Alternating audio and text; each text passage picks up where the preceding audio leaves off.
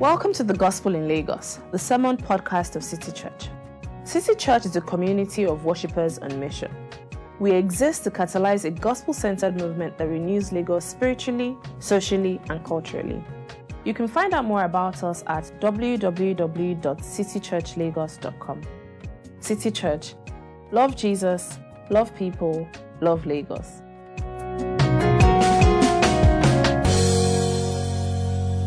May be true about me, but is certainly true about our relationship. Um, I have been so thankful for what felt like just a, um, a divine providence, something that God orchestrated that I, I couldn't have managed or manipulated, but I'm really grateful. I've just received it as a gift. Our friendship over the years, the partnership between our churches.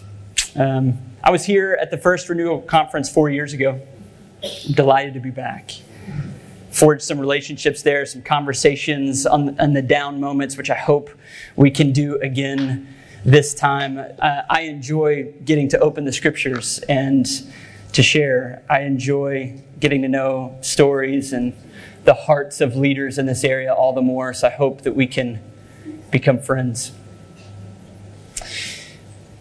I will say this at the outset I've been invited to do something that makes me a little bit uncomfortable um, Femi has asked me to speak from the scriptures and to share my story, what we have done.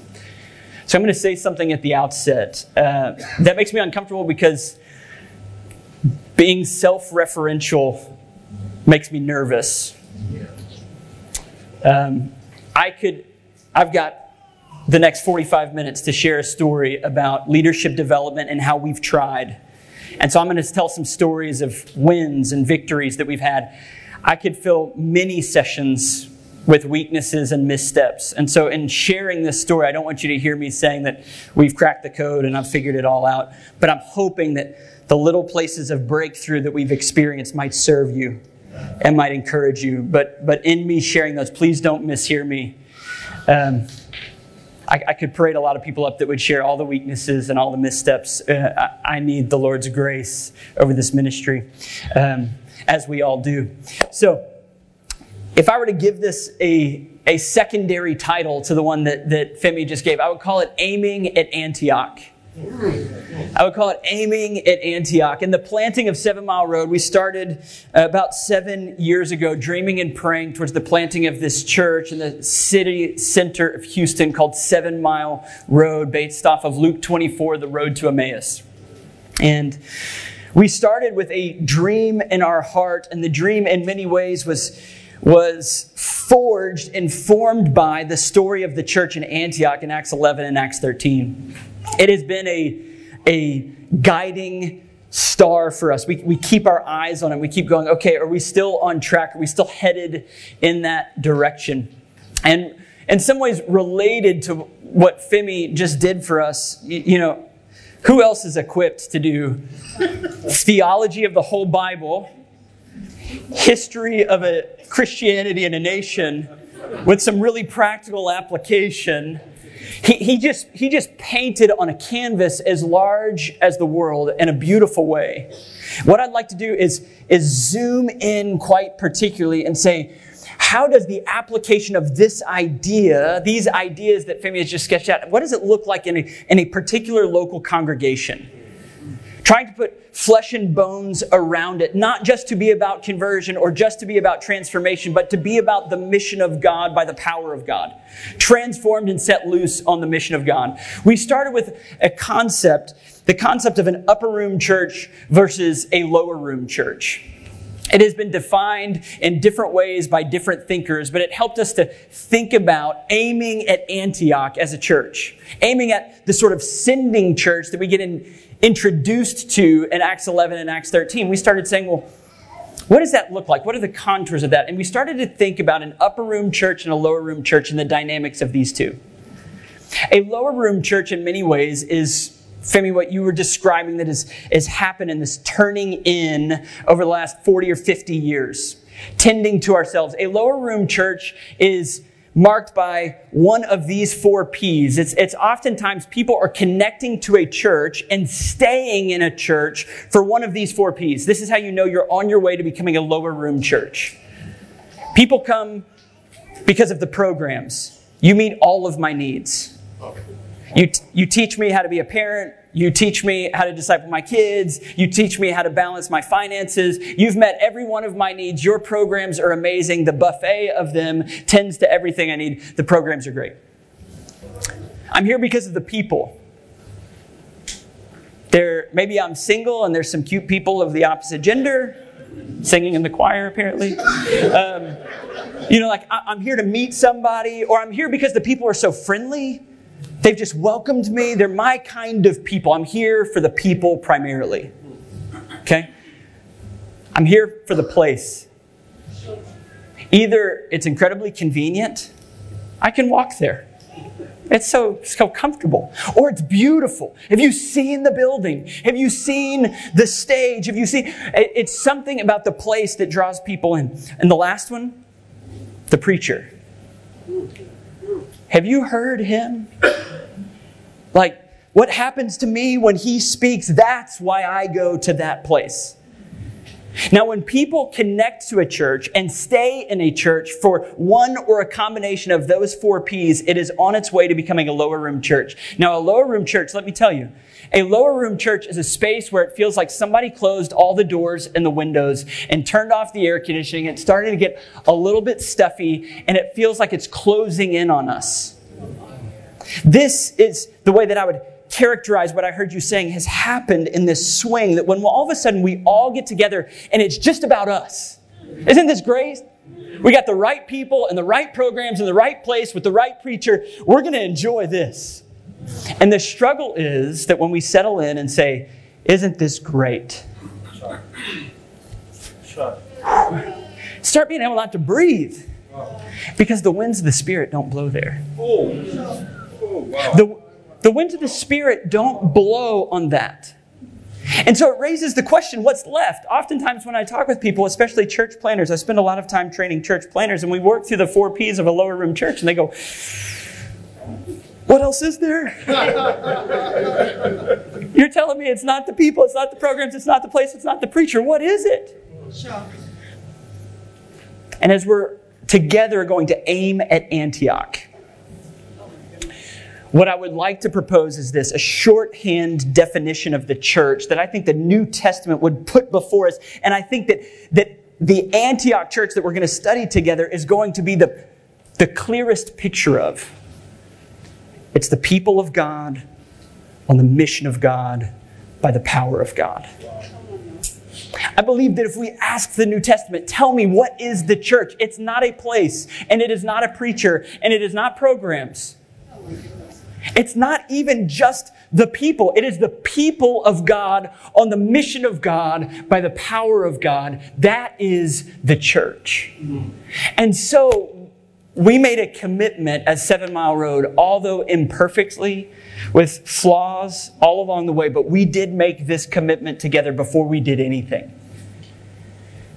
We began to beg God and we set our gaze and our strategy and our energy. We said, God, we want to be in the upper room. We want to be in that place where people experience the winds of the Spirit blowing through their souls and through the communities. They say, I'm caught up in something eternal. The power of God is working in me for the benefit of the city because, hello, I have been consecrated and commissioned. That, that this this calling that has turned into consecration has sent me out. And as people get caught up into that, we don't have to convince them. When someone tastes the power of getting used by God for the purposes of eternity, they say, I'm in. Amen. And so we said we're, we're going to situate ourselves in the upper room and we're going to aim at Antioch. Because, quite frankly, Jerusalem quickly became a lower room church. Yeah. Yeah. They had all the right preachers, they had the place, the central spot where God moves. We've got the right people, we got all the right stuff. But the church that ignited a gospel movement, the church planting movement that, that continued to ring out throughout the New Testament and throughout church history for 400 years after the New Testament was concluded, the sending place for the church, Antioch. It was the heartbeat. And so, towards that end, what I want to do is I want to read the account of Antioch. I want us to spend some time studying it and each of these points. So I'm, gonna, I'm just going to make six notes of an Antioch church. We're going to draw them out and then I'll, I'll share with you how we're trying so that you might see here's a common example with the recognition that my context is not your context. There may be some things that we try and go, that, that's not it. That's fine. I'm not making any of it prescriptive. You're going to have to apply this to your setting and your context. But I want to share my story as we study this text and look at what are six marks of an Antioch church, an upper room church, a people of God on the mission of God with the power of God church that is engaged in this sort of leadership development for mission. You with me? Just before I read this text, I would like to pray and ask for the Spirit of God's help as we do this work. Would you join me? So, Father, we pause. And first, we want to say thank you. Thank you that you are a speaking God. I'm so grateful that you haven't left us to wonder what you're like, what you value, how you move. You've told us. We don't have to shoot in the dark or come up with our own kind of ways to do it or rely on our own strength or our own strategy. God, that we believe that when we open the Bible, you open your mouth. And so we, with eager anticipation, come to this moment. And I pray that we would be rightly sobered, rightly open. I pray that this would not be an, an active participant up here and then consumers sitting in chairs, but that we would be an active community of men and women saying, Here we are, your servants, speak to us. That we would be actively responding in hopes, God, that you would ignite a movement here in Nigeria for the sake of your glory of churches that aim at Antioch, that say, we want to be the people of God on the mission of God by the power of God. Make it true by your Spirit in these moments. We pray it in Jesus' name. Amen. Amen. Would you open with me to Acts chapter 11, starting in verse 19, and permit me to remind you what the prophet Isaiah says about the scriptures? It says that the grass withers and the flowers fade, but the word of God will stand forever. Yeah. We would be really wise to pay attention. Now, those who were scattered because of the persecution that arose over Stephen traveled as far as Phoenicia and Cyprus and Antioch, speaking the, no, the word to no one except Jews, but there were some of them, men of Cyprus and Cyrene, who on coming to Antioch spoke to the Hellenists also, preaching the Lord Jesus. The hand of the Lord was with them, and a great number who believed turned to the Lord. The report of this came to the ears of the church in Jerusalem, and they sent Barnabas to Antioch. And when he came, he saw the grace of God, and he was glad, and he exhorted them all to remain faithful to the Lord with steadfast purpose. Some might have called that conversion and transformation. For he was a good man, full of the Holy Spirit and of faith, and a great many people were added to the Lord. So Barnabas went to Tarsus to look for Saul. And when he found him, he brought him to Antioch. For a whole year, they met with the church and they taught a great many people. And in Antioch, the disciples were first called Christians.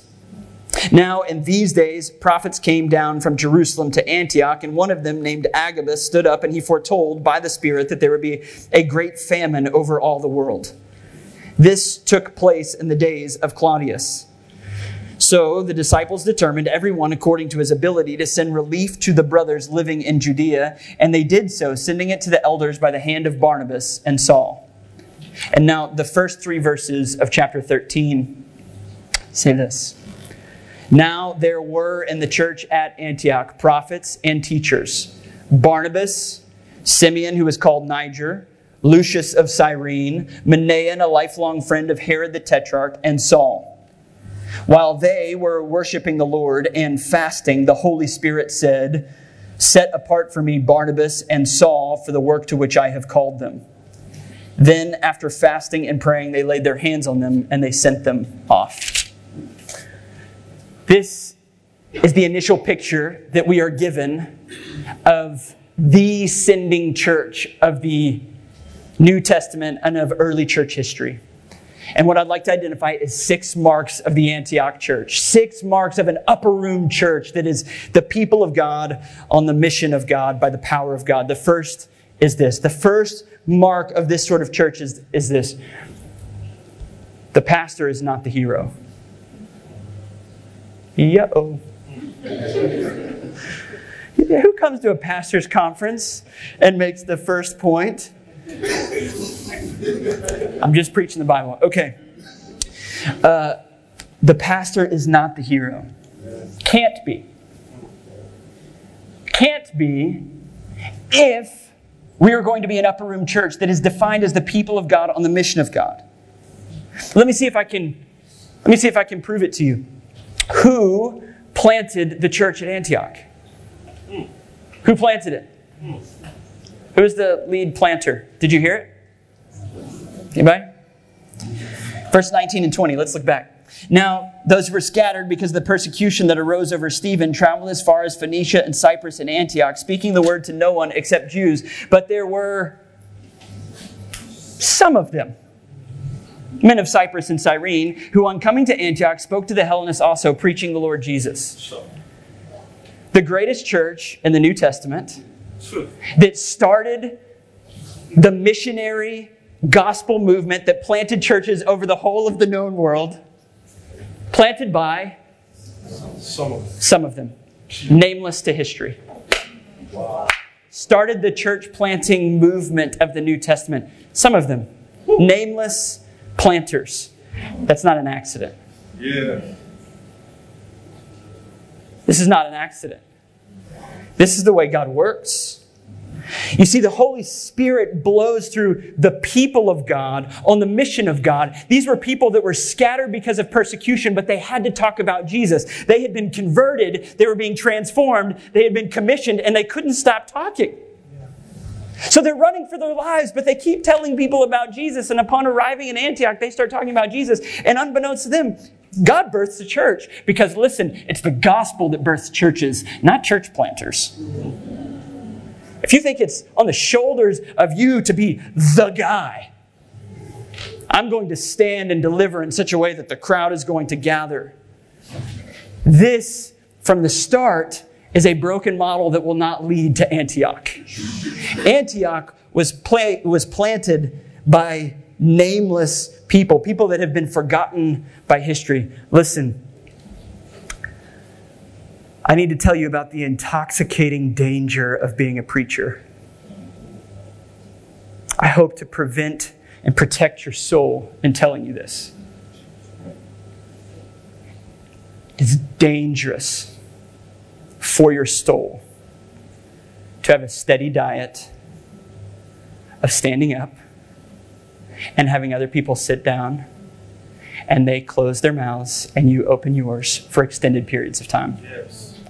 Listen to me. I'm, I'm for preaching. Here I am doing it. It's a worthy endeavor,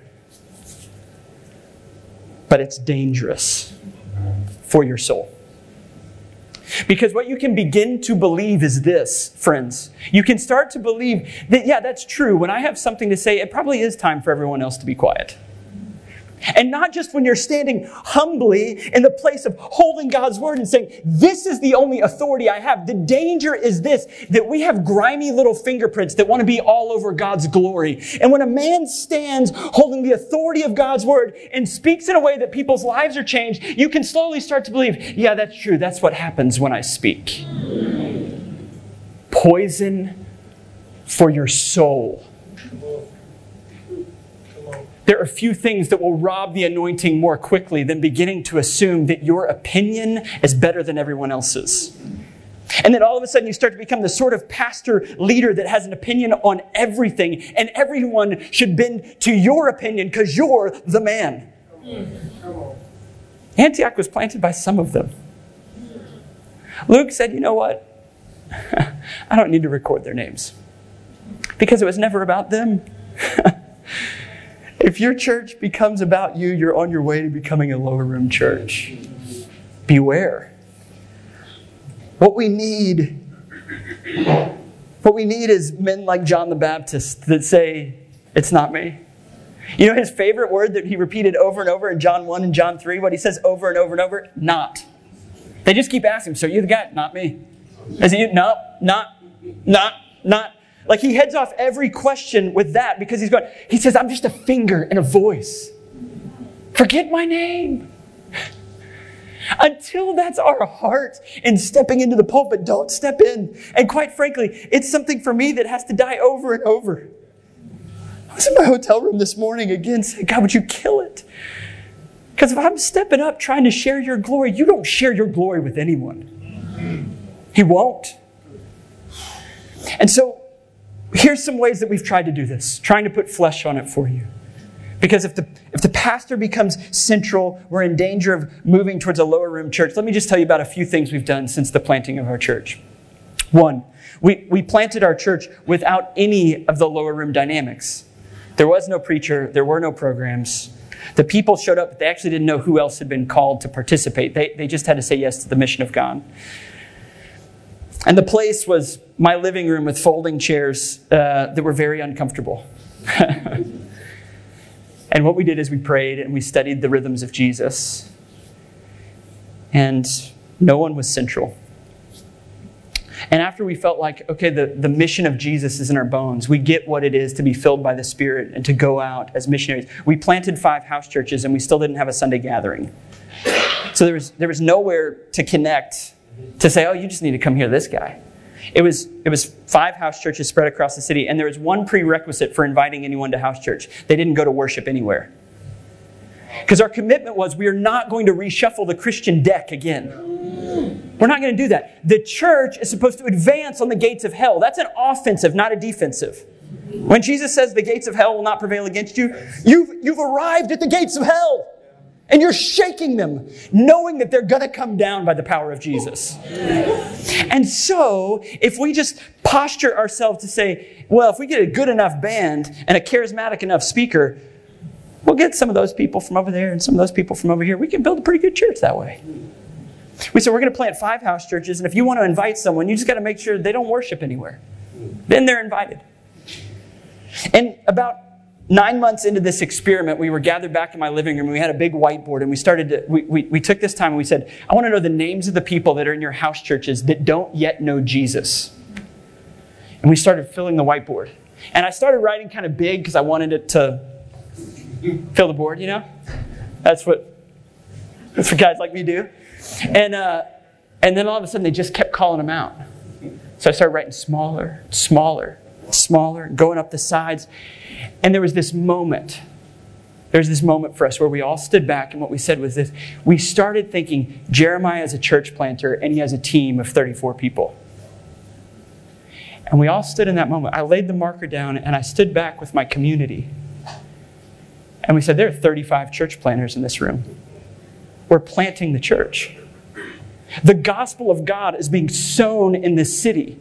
We are the people of God on the mission of God by the power of God, and it's not dependent on any one person in this room. What I needed was to believe that in my own soul, and what I needed was for every room, person in the room to believe it as well. It took us nine months, but as we realized that we had enmeshed ourselves in a series of relationships, we started to say, oh, this is what it could be like. You see, we cannot have the pastor be central. So, friend, how is it with your soul? Do you find yourself when you're not in the pulpit speaking far more than you're listening? Like if in every setting you assume that you should be the one filling the air. It may be that what has happened in the moment of preaching has started to get its grip on you in a way that is not healthy, that will rob you of what God wants to do through your people. It's not about you. And until we believe that, we will be locked firmly into the lower room. Point two. The church in Antioch has an evangelistic engine. The, the upper room church has an evangelistic engine. Look back at verses 21 through 23 with me. The hand of the Lord was with them, and a great number who believed turned to the Lord. The report of this came to the ears of the church in Jerusalem, so they sent Barnabas to Antioch. And when he came, he saw the grace of God. The grace of God had become visible. He could see it. He was glad. And he exhorted them all to remain faithful to the Lord with steadfast purpose. That what, what you see is that there's this flood of people coming to know the Lord. The kingdom is advancing on darkness. The gates of hell are rattling.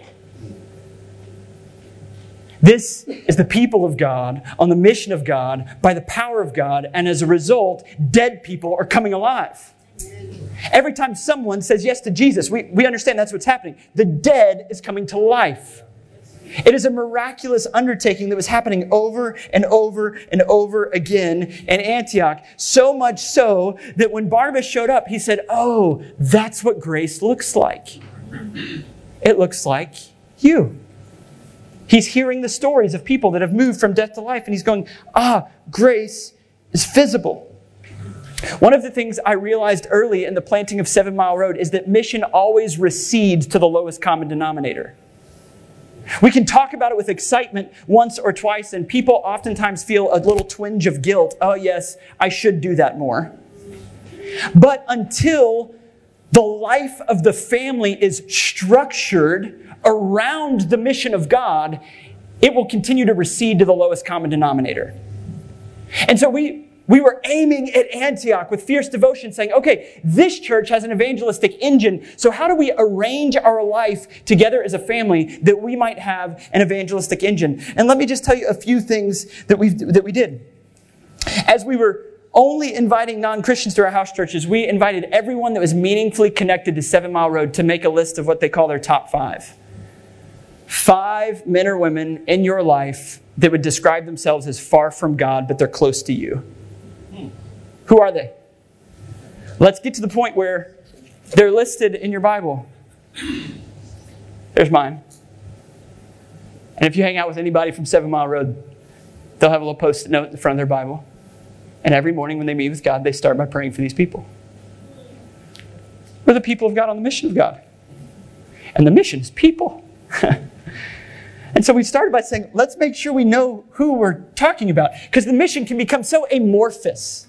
Evangelism feels like this slippery non-reality that, that uh, oh man, the number of truth bombs that I was scrolling down on my, but, but this, this note you made about um, when we quit building relationships, uh, we become distant, fearful. All of a sudden, it's enemies. It's us versus them. When the relationship drains out of the system, there's no mission to speak of. And by the way, relationship shows up with names and faces and stories. Like, so, so what we said is we want you to list the people. We want to know who they are. We want to fill whiteboards with them. We want to pray together. And you got, I got to tell you, when you start getting your community together and you start circling people that are about to get baptized at your next gathering, and it, we do it where the person who leads the person to the Lord does the dunking. So when you have people from your community standing and saying in the name of the Father, Son, and the Spirit, you're buried with Christ and raised up to walk in newness of life, and the water splashing all over people. And you remember the night when you put it up on the whiteboard? And everybody was praying aloud at the same time. That does something to the soul of a church.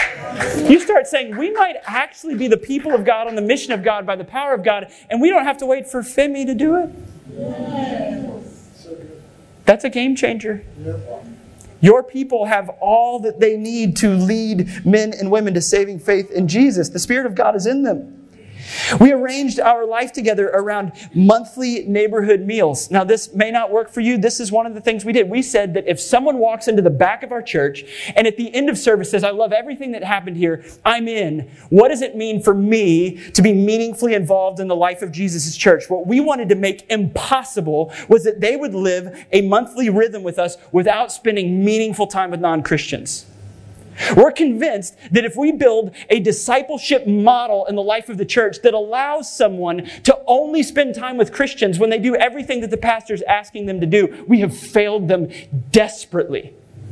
And so what we said is the third week of the month, every one of our house churches takes their, each person has top five that they've been praying for, and we have a, an arms wide open love feast. And we say, hey, invite the people you've been praying for. And so everybody's praying, and the week leading up, hey, who are you inviting? What's going on? And my house, oftentimes, Francis was there. We'd have 12 or 15 people in house church, and on, on meal night, we'd have 40 people. People that have been coming for five and six years. Richard, my, my neighbor who's Jewish but calls himself an atheist, that has read the Gospel of John with me. And when his son quit talking to him, I was the one that he called and said, Can we talk about this? And will you pray for me? And I was like, But you don't believe in God? it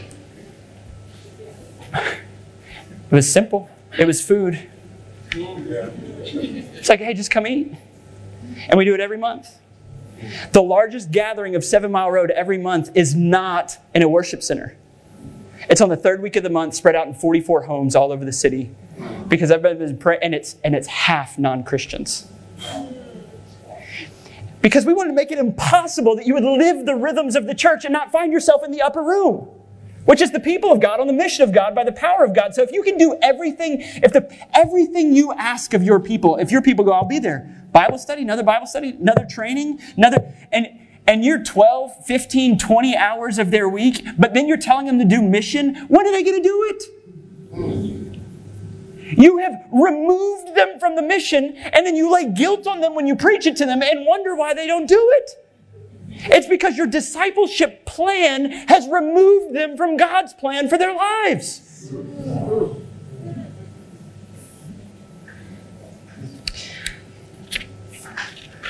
I'm running out of time. I'm only on point two.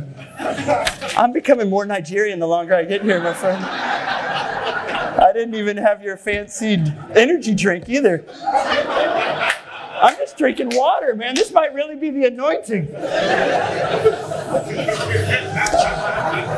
Sorry. There's so much I want to say on this point. I'm just going to say a couple other quick things and we'll move on. To join Seven Mile Road, when you join Seven Mile Road, everyone who joins Seven Mile Road, we stand up front and say, You're not joining an institution, you're joining a movement. And so, what that means is by the end of this process, you are going to develop your individual discipleship plan, which is your next steps of obedience with Jesus. And one of those is about mission. So, if Jesus could come sit in the chair next to you and describe and say, Hey, what would your next step of obedience look like in being a missionary? Because, hello, that's your identity. And they, they articulate that, and then they sit with an elder and they process it. And on my desk in my office is a stack of our gospel partner cards. On one side is a picture of the gospel partner, and on the back side is their next steps with Jesus for this year. And our elders every morning are praying over this and I'm texting my gospel partners and going, hey, you, you said you're praying for your neighbor, Nicole, hoping to read the Gospel of John with her. How's that going? I'm praying for you. How can we support you in that? Because the church exists to set the people free on the mission of God. If we don't arrange ourselves as a family around the mission of God, the mission will always recede to the lowest common denominator. It's our organizing principle. It's who we are. We are the people of God on the mission of God by the power of God. And the beauty is that when we do it, grace becomes visible. It comes and sits in your living room, and, it, and its name is Mark. And Mark says, I, I just spent 36 years in prison for murder, and I don't have anywhere to go. And he finds home in your home. And your kids greet him at the door with a big hug, and they call him Uncle Mark. And he starts to experience the good news of the gospel. And then he asks you to baptize him. And then he says, I want my whole life to be about Jesus. And he, he sits one day in house church across from Francis and KK and Ollie from London and the other Mark who sacks groceries at the local grocery store. And he looks at this room full of people and he says, I've never had family, but now I do. And he said, Who would have guessed it would look like this? Nigerians, Englishmen, Southerners from Texas in the United States. And he goes, I, fi- I finally have a family. In that moment, what you say is, I can see grace. It has skin on, it has a name an evangelistic engine. Three, a strong reputation. The church in Antioch ends up with a strong reputation. Look at verse 26. It says this It says in Antioch, the disciples were first called Christians. Christians, of course, means little Christs. It's as if the people in Antioch, as this gospel is moving like a wildfire through the city, everybody's going, What do we call this? What are they? They're not Jewish. They, it used to be this Jewish thing, but it just jumped the rails and it's doing a whole new thing. Now, we don't know what to call it. You know what they are? They're just like little, they're just like little Jesus Christs walking around. You talk about the sort of reputation that would call that out of a community. That people would say, you know what you are? You're just like a little Jesus moving around our city. We're going to call you Christians, little Christs. No doubt it's connected to their radical, open handed generosity. In verses 27 through 30, what they see is that this church is sharing of their resources wildly. That when they hear by the prophetic word that these people are going to be hungry, these, these new Christians in Antioch open their hands and give generously towards those in need. What we see is that the church is developing a strong reputation, no doubt in connection with their generosity. Let me ask you this question, friend.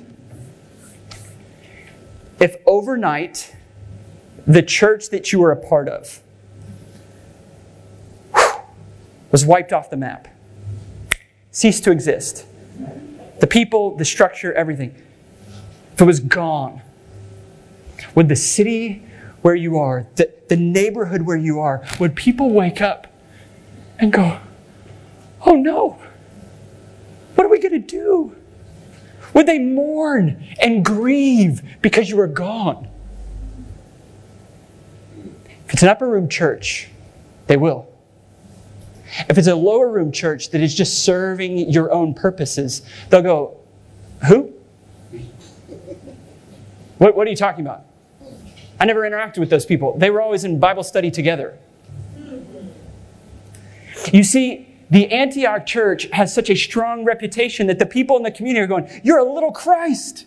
They're watching them remo- respond with tremendous generosity. They're making an impact that's causing the city to take note. They're exhibiting fruit in a way that is causing flourishing all around them. Listen, we have to figure out how to organize our communities in such a way. We stand up every Sunday and we start by casting a vision that says we exist for people that aren't here yet.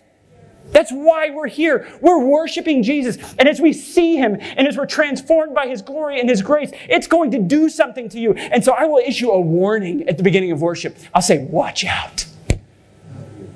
Because if you see him, if you really see him, your life will never be the same. And you will realize that we're not just here to build a great city, or pardon me, a great, a great church. We're here to build a great city. That's why the church exists. We say we exist to embody and declare God's redemptive story to every Houstonian. That's our mission. And we explain it in different ways every week, helping people connect to the upper room and saying, we're here to worship God. And as we do, something will happen to us. And so you're invited, friend. I say, if this is your first time, I'm so glad you're here. You're invited on the adventure of your life. And the adventure of their life is not what's going to happen in the next hour. It's not. It's what happens when we commission them with a benediction at the end of the service after the hour. We're filling them up with gospel good news, and then we're, we're holding our hands out and we're speaking a blessing over them and saying, You're missionaries, now go on the greatest adventure of your life. You can be used by the power of God on the mission of God as the people of God. It's who you are. A few ways that we've tried to do this. Uh, we planted the church in September, and we felt like the Lord spoke in October and said, Hey, I want you to give every dollar away in December. Which I don't know if it's the same here, but in, in the States, there's a thing called year end giving. December is the largest month for intake for any nonprofit or church. Sometimes you'll receive up to 25% of your annual budget in the month of December. And we felt like God was saying, Hey, do you really trust me?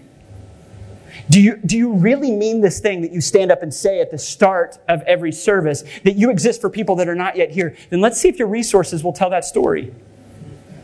And so we made a commitment when we didn't know how our salaries were being paid, how this thing was going to work. We, we didn't know. We said, okay, every dollar in December, our first year. So, so we planted September 18th, starting December 1 through the end of the year, every dollar went out the door. and it unlocked something in the souls of our people. Because they were looking at me and going, Oh, you really believe this? Like, you're not kidding. uh, you don't know how your family's going to eat. uh, that there was this moment where we are going, we're arranged around the mission. And what ended up happening is starting from that point, it ignited something in our church. Of our overall budget, 50 cents of every dollar goes to local and global mission. And it started there 50 cents of every dollar. This has meant that we've had to make critical decisions around staffing and around our facility and around, around what we can do in production and what we can't do in production. Those things are rearranged around the mission of God. And so we cast that vision all the time. We go, well, yeah, we don't do that. We can't afford it because we give it all away. Now, when someone comes in and sits down in your community and that's what they're hearing from you, they're like, oh, we're on mission.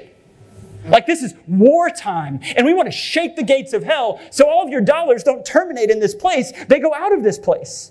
That has transformed who we are as a people. As a result, we partner with the foster care system, and every child that doesn't have a home in the city of Houston, when they get put in a home, they have to have a, a bed. And a lot of times the holdup is that they can't get a, they, the people that are willing to receive them can't afford a new bed for them. So we went to foster care and said, that's the biggest holdup in the system. Listen, every single bed that a child without a home needs, just call us and we'll supply it. We've done it for years. And so the city calls us and says, There's kids without a home. They need a home. The church meets that need. That's been that started with Advent giving, with our budget giving. The foster care system, Young Lives and Lifehouse. These are two ministries that care to pregnant teenagers that are not married and their family is not willing to care for them. And so we fund the operating budget of one and part of the other, and all of our all of the mentors in one that are meeting with these women one on one and worshiping them the, with them once a week. They're all our ladies. And so they've said, we will give our time and our money to make sure that mamas who are 15 years old, babies who are giving birth to babies will have a community surrounding them, walking with them and caring for them. These are ministries that we fund. We, we, we spent all of our Advent giving two years ago on vulnerable women in our city. Women that were exposed and in need. Women that were coming out of prostitution and sex trafficking. We funded their ministries, many of them completely that year.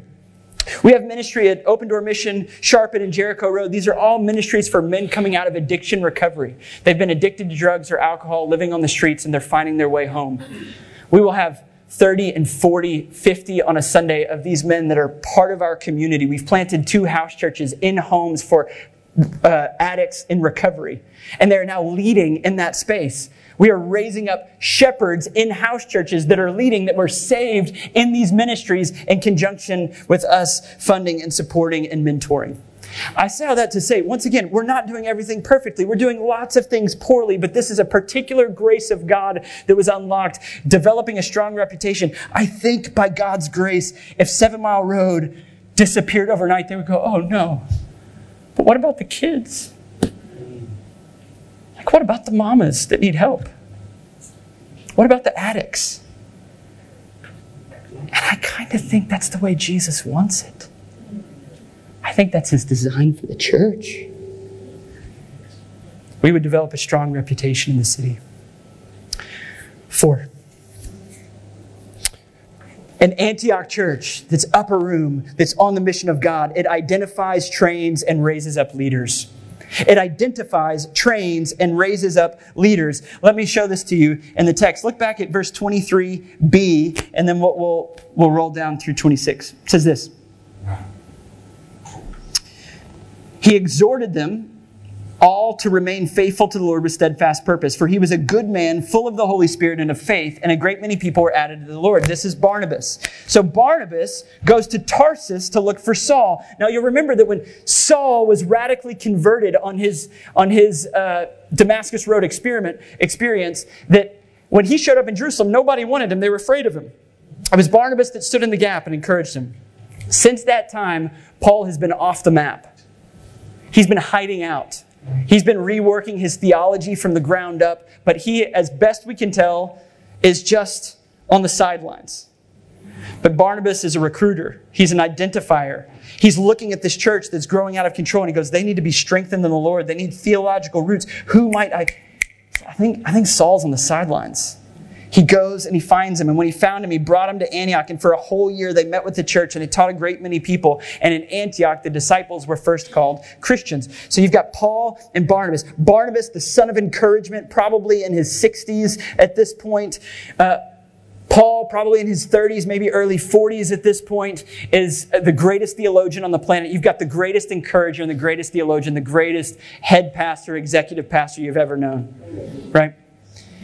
In chapter 13, verse 1, let me just show you what ends up happening. In a community like this, a community where no one pastor is central, it was planted by some of them. The leadership is shared by these two, and they're not making it about them. And the people are being raised up that all of a sudden this is what a leadership team will look like. Look like a mutually submitted, incredibly diverse, really unique leadership group emerges. Chapter 13, verse 1. Now there was in the church at Antioch prophets and teachers: Barnabas, Simeon, who was called Niger, Lucius of Cyrene, Manaen, a lifelong friend of Herod the Tetrarch, and Saul. Now that is a leadership team. This is an odd group of people. Simeon, who is called Niger, many think that this is Simon of Cyrene who carried the cross of Jesus. You remember the man that was compelled to carry the cross of Jesus? Most think that this is one and the same man. His nickname is Black. He is an African. Can we just make an aside here? People that look like me are late to the game. This is not a white man's religion, a Western religion. The Africans are in leadership. I don't have to tell you this. I just want to say thanks for having me. he, Simeon was called black. He is from Cyrene. Lucius is also of Cyrene.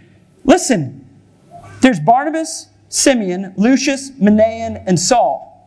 40% of this leadership team is African. The greatest church planting church of all time. Let's just make sure we see that. Manaen was a lifelong friend of Herod the Tetrarch. He grew up in Herod's house. He probably remembers when the Magi came and Daddy Herod laid out the, the hit on all the Jewish babies. He was friends lifelong growing up in that household. That was his context. Yet he came to see the glories of Jesus and is now leading in the church. Grace is visible in this place. Right? Now, think about this leadership team. Who would have guessed this wildly diverse, different, distinct leadership team in this place? It's because they're committed to identifying, training, and raising up leaders. When no one is demanding to be central and all are working in humility, there is space made for everyone to play. Everyone plays in the church. And listen, your role as a leader is to equip the saints for ministry to get out of the way and let them do it. That's your role. And this is why no one can be central, and we must be the primary equippers of the saints. We must stop smuggling ministry out of the hands of the saints. Saying, well, let the professionals do it. The professionals can do it all they want if they want a lower room church. Professionals are excellent at keeping a really tidy lower room church, but they cannot lead an upper room church. They cannot lead it by doing all of the work. They can only lead it, lead it if they give the ministry away. They're saying, This is yours to do, so let me equip you and hold up your arms and empower you to do the work. I must decrease so that Jesus would increase as you step out in boldness. So, are you looking at the folks within your community as future leaders, as elders, as church planters? Are you quickly and constantly stepping aside and giving them real ministry, real responsibility? I think one of the ways that we did this is we are a decentralized structure. Once again, this is not prescriptive. I'm just telling you what we've done, and it may be helpful, it might not. We plant house churches. And what we literally mean is that these are, this is the community where church that we're reading about unfolds in this way. And so we plant these congregations, and we started with the 34 in my house that became five house churches, that became 12, that became 17, that at the start of COVID was 23. There were 23 house churches when we started COVID, and everybody got sent home. And the beautiful thing was that everybody went home and they did what they were trained to do. They loved and cared for their neighbors, and they gave ministry away. And we reemerged at the other end of COVID with 40 house churches. We did not retreat. The mission of God was being done by the people of God and the power of God, and they didn't need me. Ooh, how humbling. Apparently, it really was never about me. You see, when, when you take out the Sunday gathering, you find out do we have a biblical definition of the church or not? Because if we've defined the church as some fiery worship and some charismatic preaching, I mean, it's not a New Testament definition, but it may be our functional definition. We have to identify, train, and raise up leaders. And as these churches, these house churches have multiplied, each of them is led by two or three lay leaders that we have trained in an incubator. We, we, we listen to the house churches and we say, who's really on mission? Who really gets it? Who's really being used of God? Send their names to us. And then we reach out to them and say, can we train you? And they come in and they share their stories and confess their sin and we get to know them down to their roots. And then we train them in our DNA and we help them understand how do you create a community? How do you create a context for flourishing in Christ? And then we set them loose. There are 92 house church shepherds in the city that have been trained by us that are the front lines of pastoral care in the life of our body. If someone is sick or if someone has a baby, or they're not going, Where's the pastor? They don't call me. They're tended to by doctors and lawyers and former addicts and the people that have been awakened by the grace of Jesus, empowered in the life of Jesus' church, and when their life is coming apart, they're calling the person that's shepherding them in their home and in their neighborhood. We've given the ministry away. It's been given away. And then when it comes to raise up staff members, what we're doing is we say we kill careers at Seven Mile Road. Um, you know, I, I, I hire young executives and accountants that all of a sudden start to draw near and they're going, there's something unique happening here. And we say, well, what if we trained you and empowered you? And all of a sudden, we have this staff full of super achievers that were on the fast track, but they say, I want to be in this not because I want to go build a platform and a name, but because it's electric to see the people of God on the mission of God, and I'll give my life to it. And so I could tell you their stories. If, if we had endless time, I would.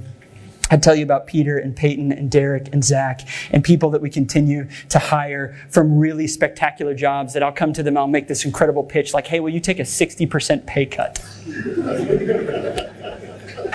and then raise your salary on your own to serve the mission of God. And they just keep going, yeah, I think I might do that. Five. Two more, stick with me because I think we're finally getting to the heart of it.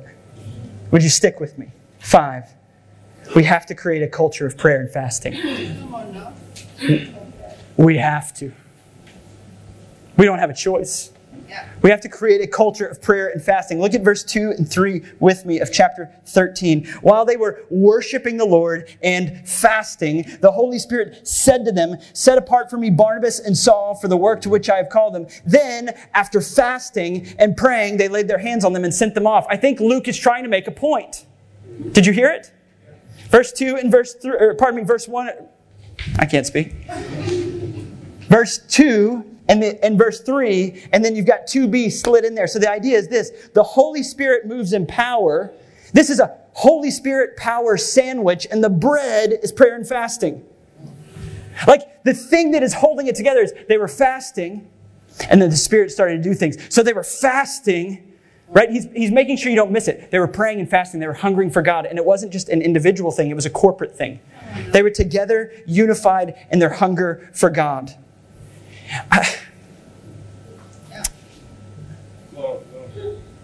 I, we get asked a lot. I, I love getting to do this, and I'm, I'm glad to share. We have a lot of church planters that filter through. We host a lot of trainings in our facility, and people come and, and they ask questions, and, and I'll work through the things that I just shared with you, but I'm under strong conviction, and I've had to share this time and again that People want to say, why the success? Why all of this happening? And everything in me, all of my pride and all of my grimy glory fingerprints wants to say, well, we did this and we did this and we arranged ourselves this way. I think when I get to heaven, God's going to chuckle. uh, your strategy was cute. Listen, your people prayed and I heard them.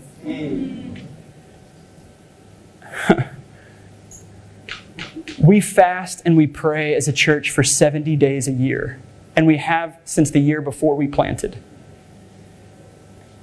And my people pray. They have a relatively prayerless pastor that continues to repent and ask God to teach me to pray. But I'll tell you, they pray. They are begging God to move and they believe that He will. And listen, He listens to those sorts of prayers. He hears them and He responds. There is so much that has been unlocked in secret places by people that actually believe we serve a God who listens to prayer. And so we have we've done a few things. Like I said, we have seasons of fasting and prayer in the fall and to start the year, 40 days and 30 days respectively. We send out daily devotionals and we coach our people on what what uh, fasting looks like. We don't, it's not compulsory and nobody's looking over your shoulder and you don't have to do it the whole time. You can pick a few days along the way, but the idea is that every day in the life of our church, a dozen or two dozen or three dozen people are praying and fasting every day for a whole season. We're all stacking hands and we're saying we're going to war. And then we've established this rhythm where the first week of the month, we cancel everything in the church. There are no meetings. We worship, don't get me, but all of our smaller group meetings, all of our trainings, there's nothing going on except for one thing our prayer meeting. Because we realize that the prayer meeting dies on the vine when you say, I really value it, but there's also seven other things on the calendar, and you leave your people trying to choose what to do.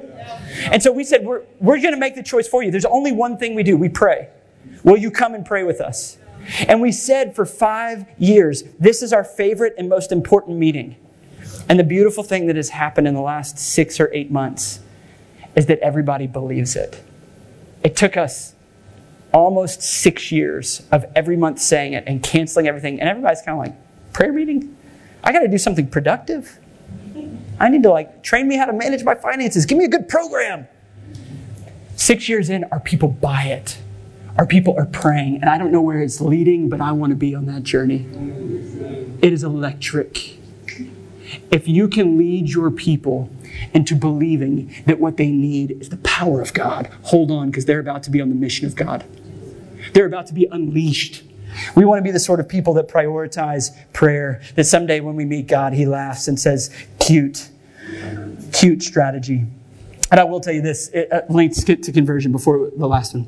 Uh, at a recent prayer meeting, it's happened a few times now, but this one was particularly fun. We had this beautiful prayer meeting. People were just meeting with God. And at the end, we do this roving mic where we pray for things and people let us know. And then we all pray aloud over things and we lay hands on people.